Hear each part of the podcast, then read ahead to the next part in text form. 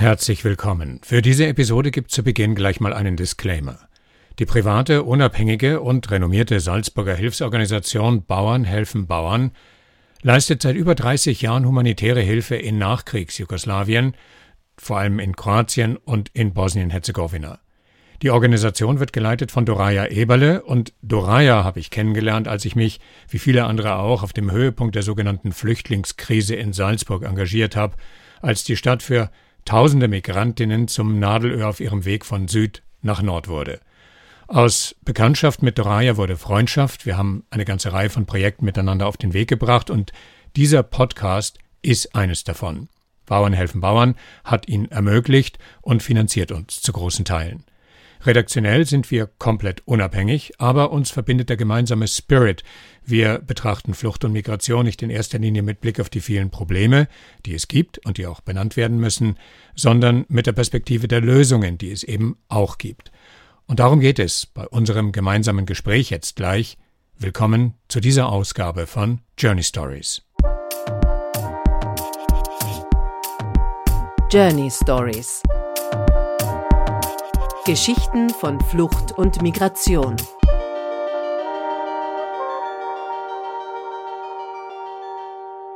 Wir treffen uns hier, weil wir viel über die Zustände auf der griechischen Insel Lesbos berichtet haben, äh, aus dem Camp Karatepe, wobei man immer dazu sagen muss, dass es auch noch andere Lager auf anderen griechischen Inseln gibt, in denen es genauso schlimm zugeht. Und wir haben darüber berichtet, weil sich immer mehr zivilgesellschaftlicher Druck aufbaut, Leute von dort wegzukriegen und ihnen eine neue Heimat hier bei uns zu geben. Und äh, derzeit bewegt sich von Regierungsseite aus aber nichts. Und das Narrativ der Regierung ist, wir lassen niemanden herkommen, weil das würde dann einen Pull-Effekt ausüben, dann würden immer mehr kommen, das würden wir nicht verkraften. Und äh, mal ganz abgesehen davon, dass wir jetzt eine eigene Diskussion darüber starten könnten, ob es diesen Pull-Effekt in dieser Form wirklich gibt oder nicht, lassen wir diesen Diskussionspunkt mal beiseite und konzentrieren uns auf den zweiten Teil des Narrativs. Wir lassen niemanden kommen, weil wir ja Hilfe vor Ort machen. Und diese Hilfe vor Ort, sagt die Zivilgesellschaft, funktioniert aber nicht.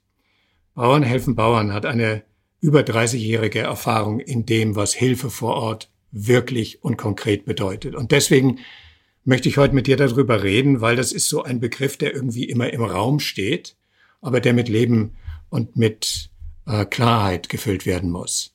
Also wenn ich sage Hilfe vor Ort und dich bitten würde, in einem Satz zusammenzufassen, was das ist, was würdest du sagen?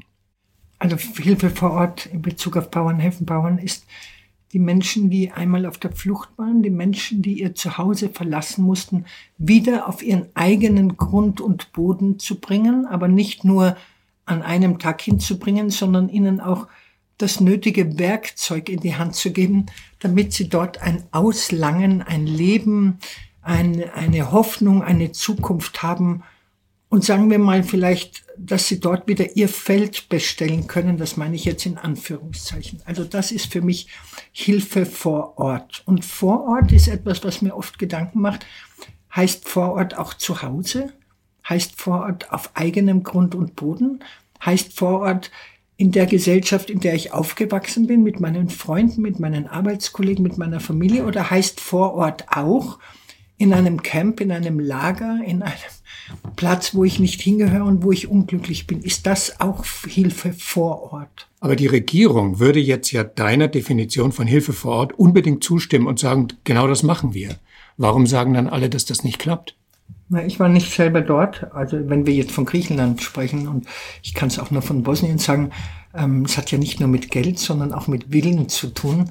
Ähm, weil man sich den Mund ein bisschen voll nimmt, weil man einfach sagt, nehmen wir das Beispiel jetzt mit dem SOS Kinderdorf, nur um noch mal kurz auf die Insel zurückzukommen. Ich habe mir das auch noch. Also dahinter angehört. steht der Gedanke, dass die Regierung sagt, wir unterstützen das SOS Kinderdorf äh, in ihrem Bemühen, sich um die Kinder in Karatepe zu kümmern. Genau. Und wir tun das, indem wir dort Infrastruktur Ganz genau. Und das hieß auch 500 Kinder, glaube ich. Natürlich macht man sich dann schnell den Gedanken und sagt, mein Gott, ist das wirklich eine Hilfe, dass man sie ein, zwei Stunden herausnimmt aus diesem Elend und sie dann in einem Container ähm, beschäftigt, belustigt, ablenkt? Gibt ja ganz viele Möglichkeiten. Ähm, ich selber sag nein, weil das keine nachhaltige, ähm, vielleicht ist es sogar schlimmer, ähm, zu sagen, für zwei, drei Stunden geht's dir gut und dann geht's dir nicht gut. Das, was mich so stört daran ist, dass, dass es Schnellschüsse sind, dass man ein bisschen, kommt mir vor, um uns zu befriedigen, sagt, ähm, wir helfen ohne dies vor Ort und dann hören wir nichts mehr und recherchieren auch nicht. Das ist dieser Schnellschuss, der auch in dem Fall jetzt wirklich nicht funktioniert hat, weil es gibt noch keine Container dort, es gibt noch kein SOS Kinderdorf in diesem Lager, wo diese Kinder wenigstens ein paar Stunden am Tag abgelenkt werden. Und diese Schnellschüsse, aus welchem Grund auch immer die nicht funktionieren, das stört mich unendlich und das, ähm, das verwirrt und das macht auch Angst und Sorge. Und wenn es diese Container gäbe, dann würden die, sagen die Verantwortlichen von SOS Kinderdorf dort unten, im Schlamm versinken und infolgedessen gar nicht einsatzfähig sein. Das heißt, wir, SOS Kinderdorf, würden uns in eine Situation begeben, in der wir unserem eigenen Auftrag nicht nachkommen könnten. Und das wäre fahrlässig. Ganz genau. Das haben ja auch schon einige andere große Organisationen, wie ich erinnere mich, ich glaube, es war Ärzte ohne Grenzen im alten Moria und noch eine Organisation, weiß nicht, ob Caritas oder Rotkreuz, möchte mich da nicht festlegen, die einfach gesagt haben, wir, wir verlassen dieses in Anführungszeichen sinkende Schiff, weil wir unseren, unserem Auftrag hier unter den Umständen nicht gerecht werden können. Da kann man drüber diskutieren und sagen, ist es nicht Ihre Aufgabe zu bleiben bis am Schluss und das Nötigste zu tun? Oder ist es zu sagen, wir gehen, um einen großen Druck auszuüben, aber damit, meinen Augen, benützt man auch die Betroffenen ein bisschen als politischen Spielball und ähm, das macht mir eigentlich die große Sorge. Also Hilfe vor Ort, ja, ähm, mir wäre am allerliebsten Hilfe vor Ort von dort, wo sie herkommen, wenn das möglich ist. Das heißt, Krieg sofort beenden, ähm, die verminten Böden zu entminen, Infrastruktur aufzubauen. Das, was was wir wirklich Jahre in Bosnien gemacht haben und geschaut haben, wo ist es möglich. Und wenn es nicht möglich war, dann haben wir auch darum gebeten, dass es möglich sein wird. Wir haben auch ganz am Anfang zum Beispiel waren auch unsere kleinen Felder vermint von den Bauern, unsere kleinen Gärten. Und wir haben dafür Sorge getragen, dass sie entmint werden. Nicht nur damit wir das Holzhäuschen bauen können, sondern dass der Bauer auch ein, oder die Bäuerin ein Auslangen auf Grund und Boden haben kann. Es hat funktioniert, aber da muss man ganz viele Bretter bohren damit das geht. Und es darf dir nicht egal sein und du musst vor Ort sein. Und deswegen glaube ich, dass so vieles nicht funktioniert, weil wir das am großen Tisch ähm, im Fetten und Warmen sehr leicht sagen können. Aber wenn man nicht vor Ort ist und ähm, sieht, ob diese Dinge auch umgesetzt werden, dann wird es auch in Zukunft nicht funktionieren, weil sich niemand mitverantwortlich fühlt. Mhm. Lass uns dieses Schlagwort, Hilfe vor Ort, denn es verkommt ja auch ein bisschen zu einem Schlagwort, nicht? Also wir tun dort was, das ist dort, das ist weit weg, dann sind alle beruhigt und haben das Gefühl, ähm, wir engagieren uns ja. So, aber dann lass uns das doch mal in einem ganz konkreten Projekt festmachen und dieses konkrete Projekt trägt den Namen Petrinja und meint jene Stadt in Kroatien, die vor wenigen Wochen von einem Erdbeben zu 90 Prozent platt gemacht wurde. Und Zufälligerweise oder auch schicksalshafterweise, wenn man so will, ist das jene Stadt, in der damals die ersten Bauernhelfen Bauernhäuser gestanden sind. Und infolgedessen gibt es, wie soll ich sagen, eine große fast Verpflichtung, würde ich sagen, in eurem Sinne dort wieder runterzugehen und erneut zu helfen. Und wie kompliziert das ist, auf was man alles achten muss und in welche Fallen man tappen kann und wie komplex das hinter den Kulissen ist. Da zeigt sich, was an Know-how wichtig ist. Ja, also ich, ich bezeichne das jetzt, das Erdbeben war am 29. Dezember, also das sind jetzt fünf Wochen und ich war das erste Mal am 2. Januar unten, also vier Tage nach dem Beben, wo alle noch in Schockstarre waren und man selber noch sehr vorsichtig sein musste, weil Nachbeben waren. Und es, lass, lass es jetzt ein Monat gewesen sein. Ich schreibe gerade an meiner zweiten Doktorarbeit, die ich nie geschrieben habe. Die erste war damals der Zug der Hoffnung, wie wir diese 900 Tonnen Lebensmittel nach Sarajevo gebracht haben vor 20 Jahren, wo es zum Teil keine Geleise mehr gab und trotzdem kam der Zug an. Und meine zweite Doktorarbeit ist gerade ähm, den Behörden und äh, Bürgermeistern und Kirche oder wem immer ganz einfach klar zu machen, Hilfe vor Ort braucht's jetzt. Ähm, Großteil der Häuser sind, wie du gesagt hast, platt. Und ich rede jetzt nicht von der Stadt, wo die Wohnungen kaputt sind, weil das ist nicht Bauern helfen Bauern, das muss für andere machen. Aber die, die Landbevölkerung. Wenn es nach mir ginge, dann würden wir, und das haben wir gemacht, einen Spendenaufruf. Und dann haben wunderbar viele Leute Häuser gespendet. An dem scheitert's nicht.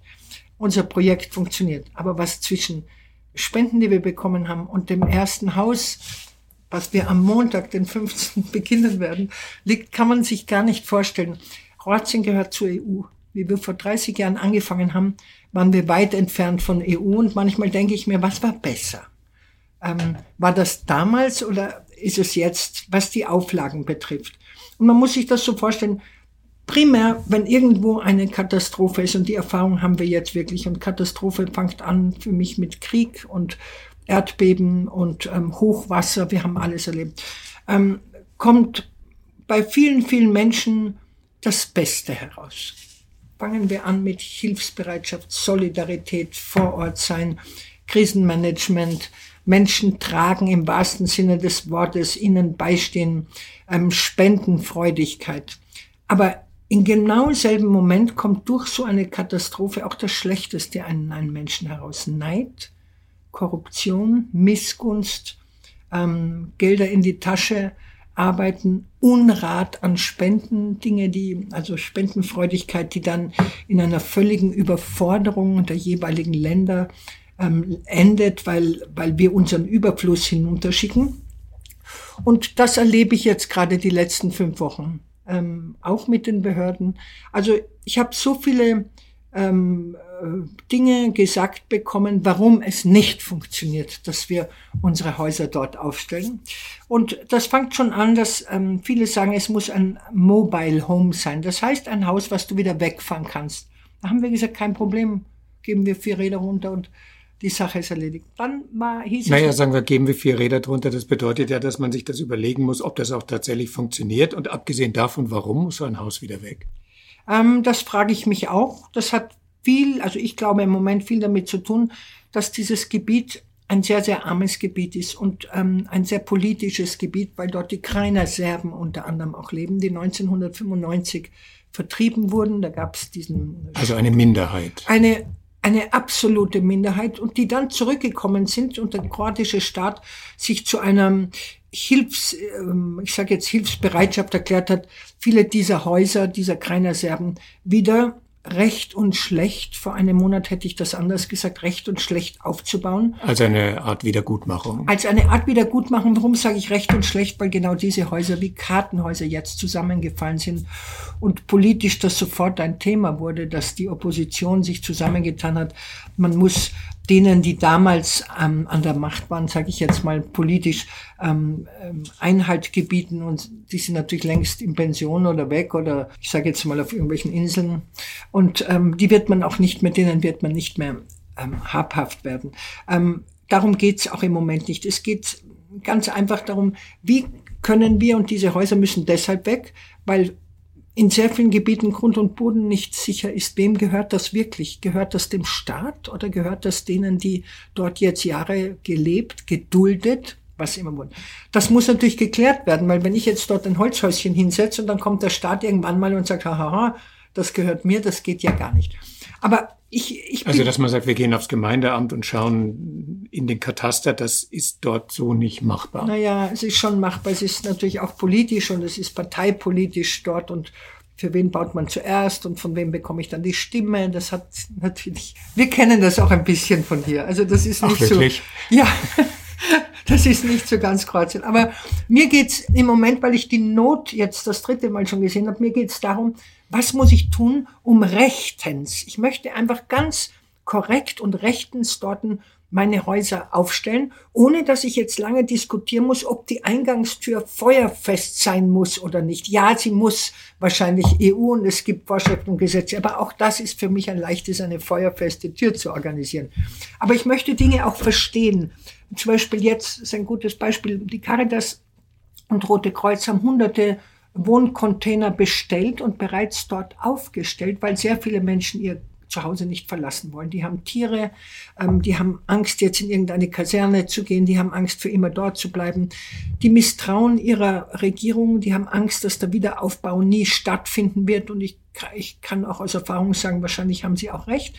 Das heißt, die wohnen jetzt in kleinen Containern und die Verträge sind so, dass sie nur ein Jahr in den Containern wohnen dürfen und dann vielleicht mit der Option, dass noch ein Jahr länger ist. Das geht nicht. Das hat mit Würde zu tun. Und ich denke mir, jedes Haus, was wir bauen, kann der Container schneller weg. Ähm, und entweder bekommt ihn die Caritas zurück oder das Rote Kreuz, habe ich keine Ahnung. Das ist mir auch relativ egal, was die damit machen, obwohl es auch Spendengelder sind natürlich. Aber ich, Bauernhilfen bauen kann etwas und wir können Menschen mit Würde nach Hause bringen. Im wahrsten Sinne Hilfe vor Ort. Und genau das tue ich jetzt mit ganz vielen Auflagen. Ich kann nur so Beispiele geben. Ähm, Wer sind wir zollbefreit? Wir bringen das Holz von Bosnien im Moment. Sind wir Mehrwertsteuerbefreit? Ähm, jeder hat eine andere Antwort. Wer ist der Empfänger und gibt mir die Ware dann? Man muss sich das so vorstellen. Man schreibt ein Zollpapier und ich brauche ja einen Empfänger. Es kann nicht die Dreier Eberle-Empfänger sein, sondern es muss eine Organisation sein. Hat die Organisation die Größe, mir die Dinge dann auch zu geben und am Papier ähm, der Empfänger zu sein? All diese Dinge müssen jetzt geklärt werden und wir starten mit morgen das Pilotprojekt, nämlich dass wir den LKW morgen auf Reise schicken mit den ersten zwei kompletten. Also wie passend, dass wir genau heute das Gespräch haben. Ja, das ist haben. sehr schön und das ist, ich, ich muss so ein bisschen lachen, weil ich, ich liebe diese Menschen und ich kenne sie, ähm, egal ob das die Menschen in Ämtern sind oder die, die am Land leben, ähm, wie der Bürgermeister von Petrinja ähm, wie ich ihn verlassen habe in meiner Schwester, hat er mir gesagt, er hätte noch nie Angst vor Frauen gehabt, aber jetzt nach diesem Gespräch das erste Mal. Dann habe ich gesagt, gut so, Herr Bürgermeister. Er hat uns alles versprochen. Er war äußerst kooperativ. Bis jetzt hat er auch alles gehalten, unter anderem die Fundamente zu bauen. Das darf man auch nicht vergessen. So ein Haus muss auf festen Grund und Boden stehen, schon gar jetzt wegen Erdbeben.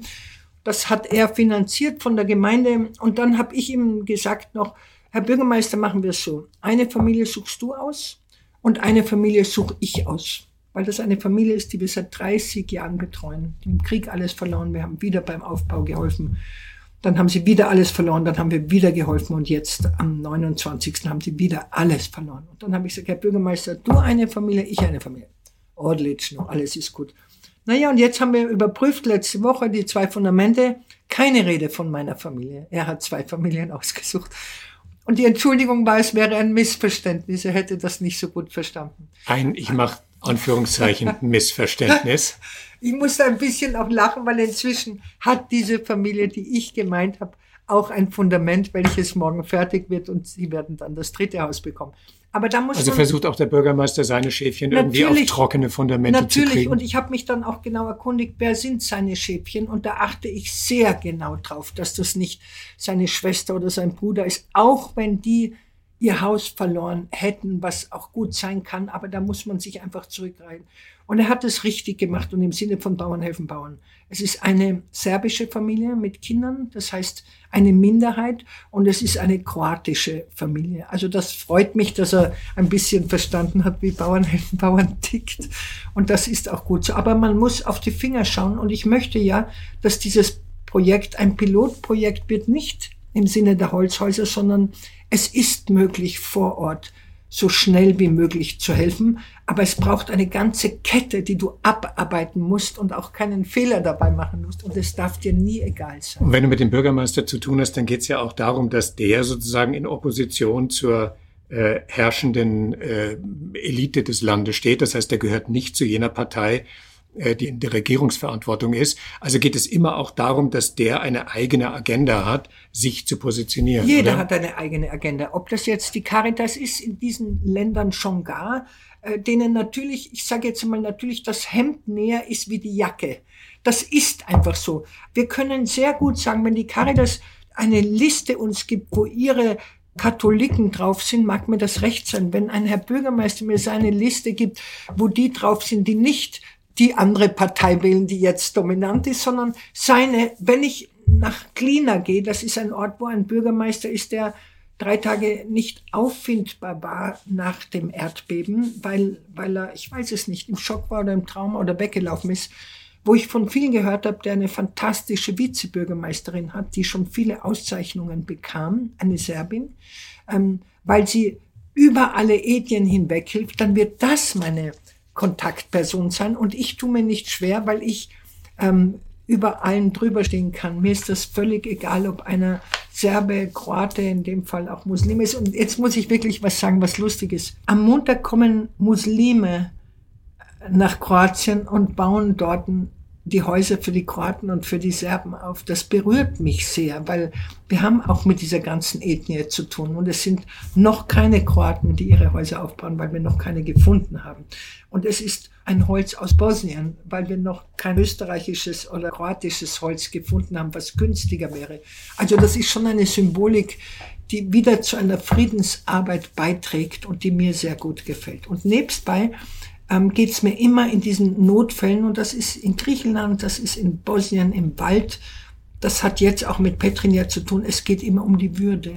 Es geht einfach, wenn ich in einem 12 Quadratmeter Container wohne, möchte ich das überhaupt nicht hinunter tun, weil es ist besser wie im eigenen Auto. Aber wenn man die Möglichkeit hat, Menschen in Würde noch den Rest ihres Lebens zu gestalten, mitzuhelfen, zu ermöglichen, dann sind das schon unsere Häuser, weil die Alternative ist immer Container oder Zelt. Das geht auf Dauer mhm. nicht. Und so haben wir ja auch angefangen. Und so kam das Erdbeben und deswegen haben wir uns, ich, wir mussten nicht mal drüber reden, das war Einatmen und Ausatmen vom Team.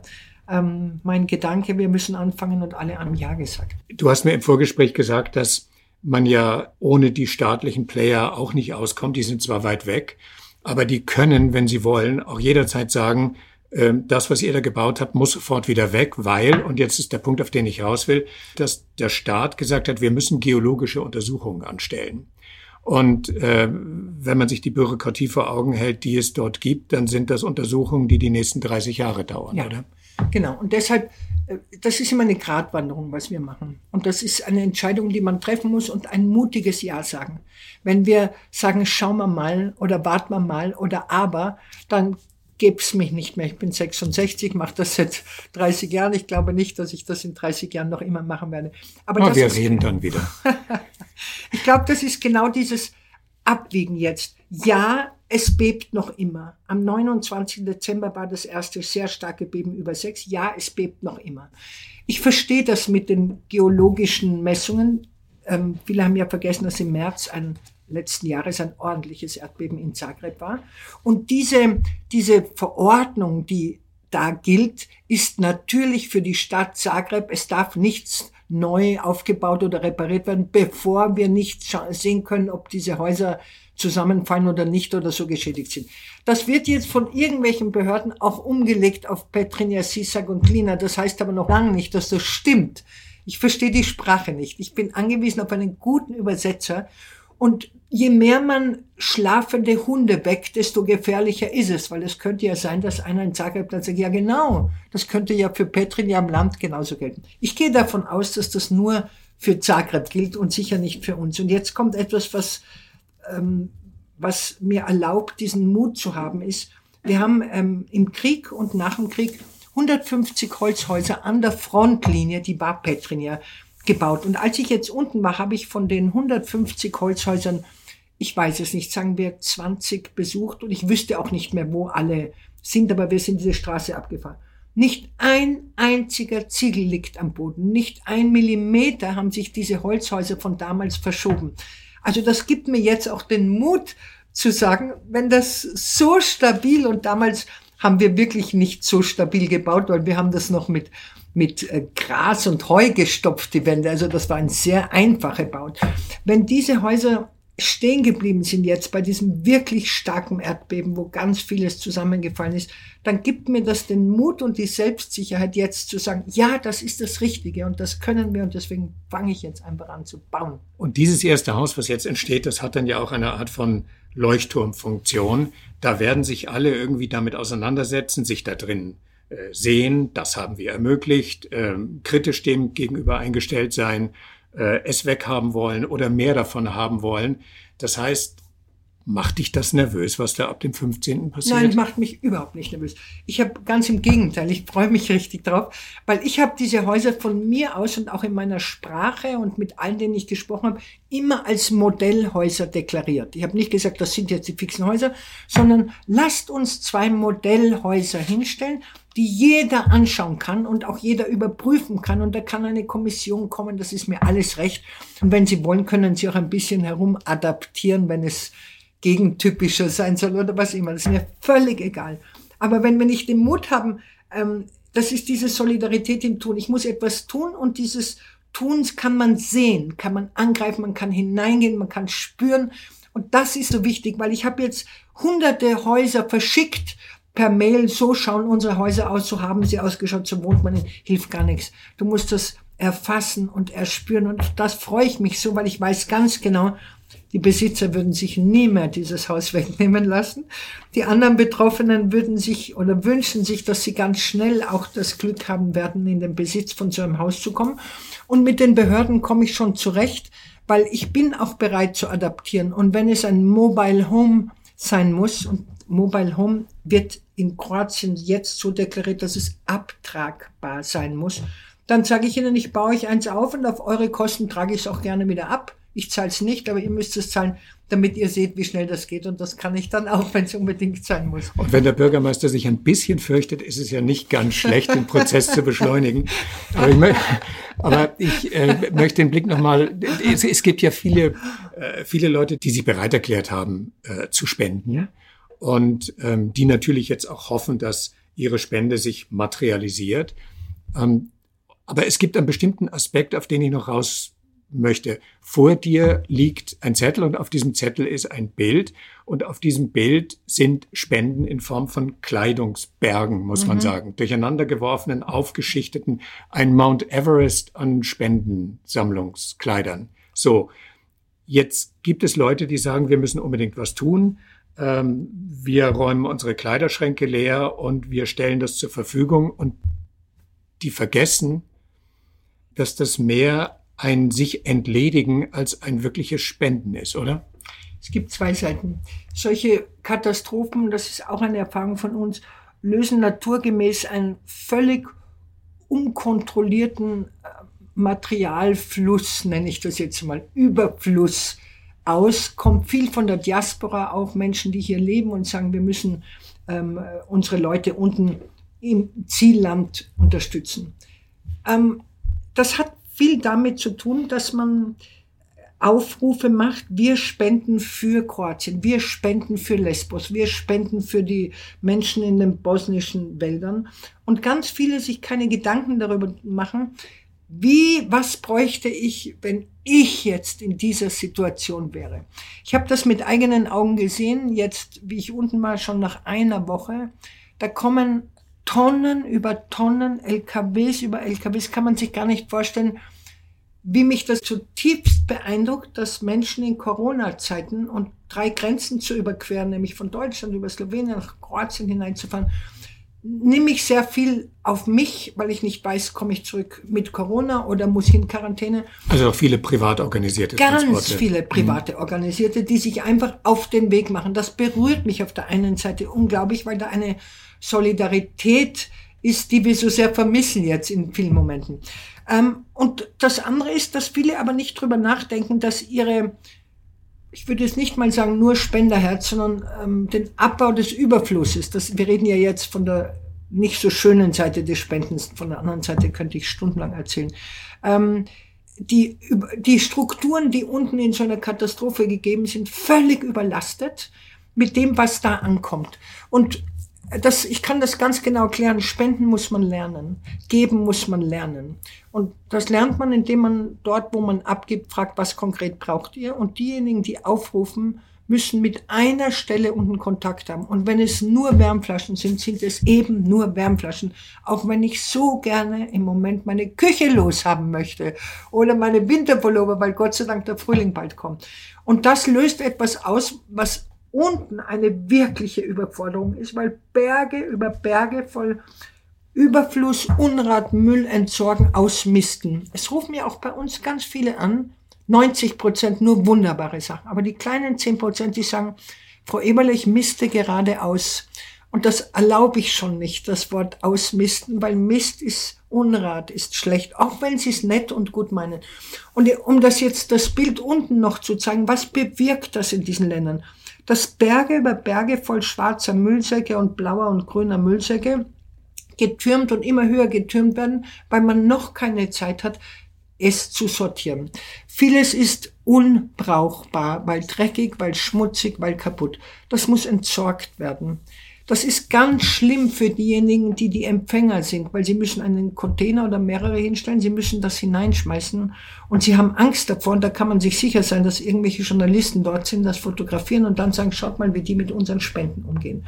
Also das ist etwas, was mich sehr ähm, belastet auch und wo ich immer wieder auch hier, wenn ich Spenden aufrufe, höre, mische ich mich oft ein und rufe an und sage, bitte packt das in Kartons, bitte beschriftet das genau.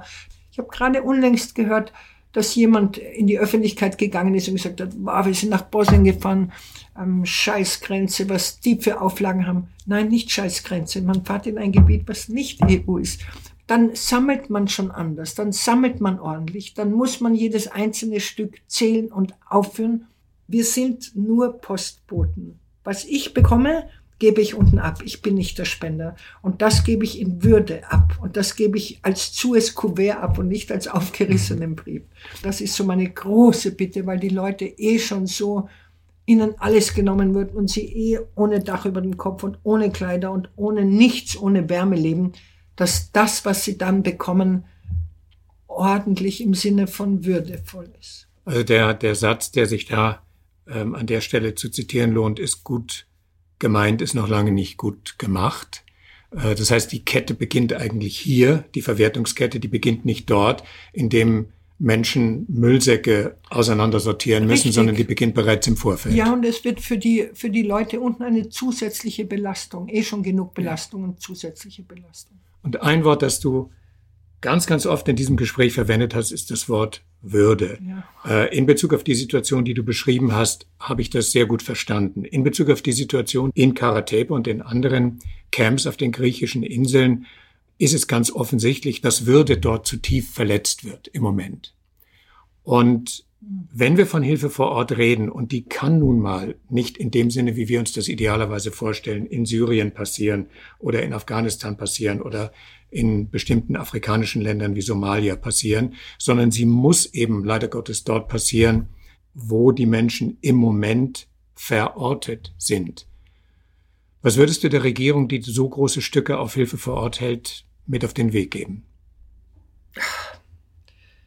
Ich denke mir so oft, was, was würde ich ihnen mit auf den Weg geben oder wo, wo könnte ich es besser, in Anführungszeichen.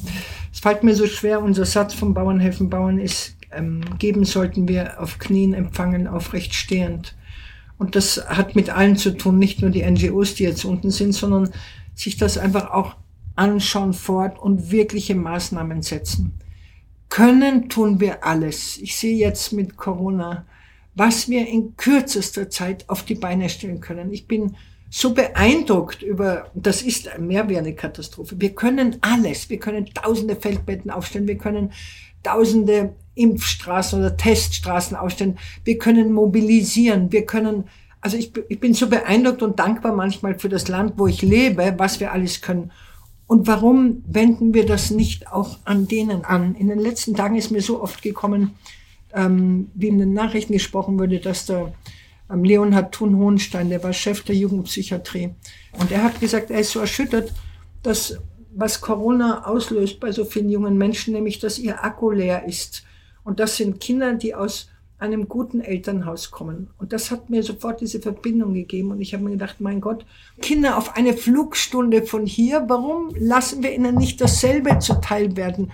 Wir messen mit zwei Maß. Die Kinder bei uns achten wir so auf sie, beschützen sie, behüten sie, geben ihnen Therapien, was auch alles gut ist, damit sie diese Krise gut überstehen.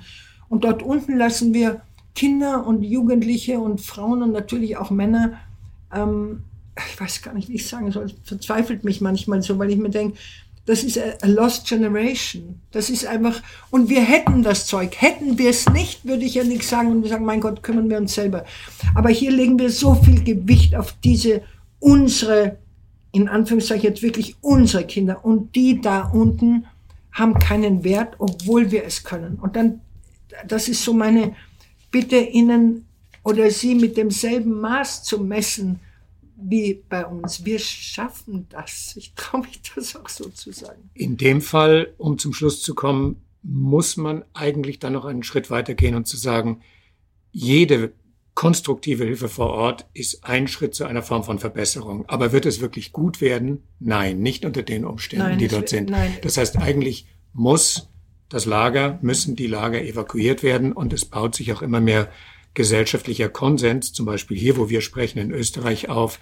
Es gibt die Plätze, es gibt die Menschen, es gibt die Möglichkeiten, Leute von dort unterzubringen. So, why ja, not? Ja, es gibt und why not, und da halte ich mich auch sehr an das letzte Journey, auch die Katharina Stemberger, die sagt, wir sind für das Ja verantwortlich, aber nicht für das Aber. Wir, wir können das und es würde niemand wehtun, es nimmt niemand etwas weg, aber ich möchte nicht mitverantwortlich sein und ich möchte eines Tages nicht mich schuldig fühlen, dass wir es gewusst haben und nichts und im wahrsten Sinne des Wortes nichts gemacht haben. Und diese kranken, kaputten, kleinen Kinderseelen, und das sind sie wirklich, müssen wir ohne dies erst, wenn sie zu uns kommen, schauen, dass wir sie tragen, so lange wie möglich und versuchen, ihre kleinen Herzen zu heilen für all das, was sie erlebt haben. Das, was wir jetzt mit unseren Kindern und Jugendlichen hier tun, sie zu stützen und zu tragen, damit sie diese schwierige Corona- und Pandemiezeit gut überstehen. Genau dasselbe sollten wir ihnen und vielen anderen angedeihen lassen. Die, die Beschenkten sind immer wir. Das ist meine eigene Erfahrung, um das am Schluss zu sagen. Ich habe in 30 Jahren Bauern helfen Bauern ganz viel gegeben und ganz viel Entbehrungen von mir gegeben, vor allem an Zeit. Aber die Beschenkte rückblickend bin immer ich und ich bin dankbar für jede Minute, wo ich mich im Dienst für den anderen eingesetzt habe. Dann bedanke ich mich für unser Gespräch. Danke, gerne. Die Titelmusik, wieder mal passend, ist Rain, Rain, Go Away von At NOP. Bis dann. Journey Stories Geschichten von Flucht und Migration.